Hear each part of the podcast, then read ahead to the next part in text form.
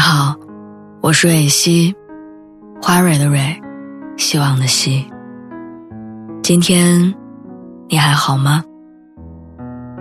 不管你在哪儿，也无论你今天经历了什么，我的声音都会一直陪着你。听完今天的故事，祝你晚安，做个好梦。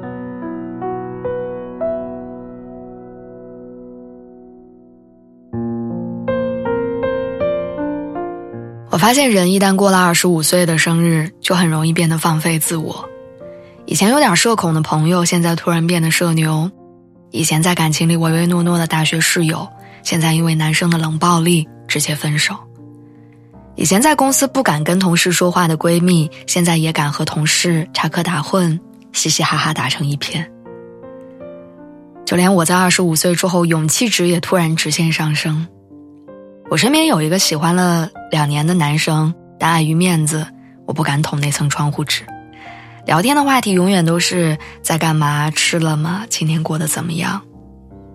隐藏在这些话题之下的，其实是我想说的那些：我想你，很喜欢你。但或许。是怕被拒绝伤了面子，或许是觉得表达喜欢这件事儿应该由男生来主动。我从来不会把内心最真切的想法告诉他，甚至自己不会直面这份复杂的感受。所以，即便认识两年，也只是普通朋友。甚至他刚认识了两周的同事，关系都比我们还要亲密。直到二十五岁生日那天，猛然间发现庆生的朋友都成双成对，只有我孤身一人。八卦的时候聊起他们在一起的契机，发现他们并没有谈起是谁先表白的这种话题。聊起来的都是在一起之后的甜蜜。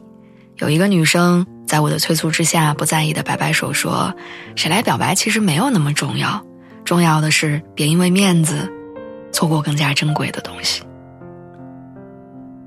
后来我想了很久。终于在他发来同事要帮他介绍女朋友消息的时候，大胆的说出了那句“不准去”。他发过来疑惑的表情，然后我跟他说：“因为我喜欢你。”而这是我做过最勇敢的事情。这次的主动丢掉面子，主动表达心意，让我没有错失向往已久的感情。让我知道，二十五岁之后的人生，放下所谓的脸面，才能过得更顺从自己的本意。午休聊天的时候，同事对着餐桌上的水煮菜感叹起自己年少时候的任性不懂事儿。同事说，以前刚毕业，工资交完房租，只能勉强应付一日三餐，因为手头没钱，经常需要家里人的接济。可偏偏那时候自尊心很强。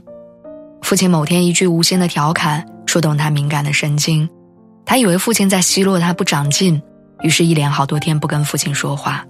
家里转钱给他，他也赌着气，坚决不收。就这样，一连两个月顿顿水煮白菜，因为营养跟不上，在回家路上差点晕倒。直到后来，父亲主动打电话跟他和解，告诉他，其实他与家里断联的日子，家里人都特别担心。母亲责怪过父亲很多次，也偷偷掉了很多眼泪。他才意识到自己的自尊心伤害了自己最亲的人。原本以为自己终于赢了，其实搞垮了身体，也伤害了对方。二十五岁之前，因为面子，我们做过很多傻事儿；因为不好意思催还钱，自己的辛苦钱打水漂，想起来后悔又心疼。因为放不下姿态，放不下面子，挽回白白弄丢感情，午夜梦回的时候伤心落泪。因为不敢麻烦同事，工作中的疑难点自己埋头琢磨，结果接二连三的出错。人一旦过了二十五岁之后，就不再那么要强好面子，因为比起失去亲人、失去自我、恋人、朋友，放下面子，反而是一件损失更低的事儿。十五岁之后，我们在与生活的斗争下更加清醒独立，在与他人的交往当中更加成熟也包容，行走在熙攘的人世间，我们内心更趋于平和、放松，不再把自尊心当成保护自我的利器。二十五岁后的人生，日子是流动的，生活也是在变好的。愿你越来越好，活得坦荡。最后想跟大家说，除了微信公众号，你还可以在 QQ 音乐、酷狗音乐、酷我音乐、懒人畅听以及懒人畅听极速版这些 APP 里面搜索“蕊希电台”，你就能听到我以前的节目，还有我之后的更新了。感谢你，一直以来都陪在我身边。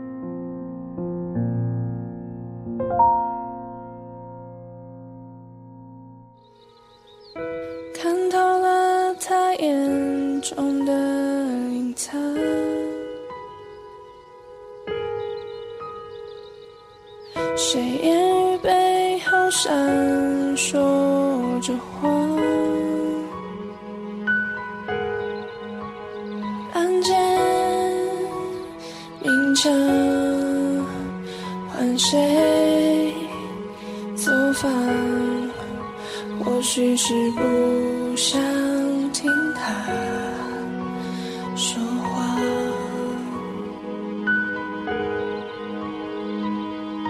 黑夜躲不下的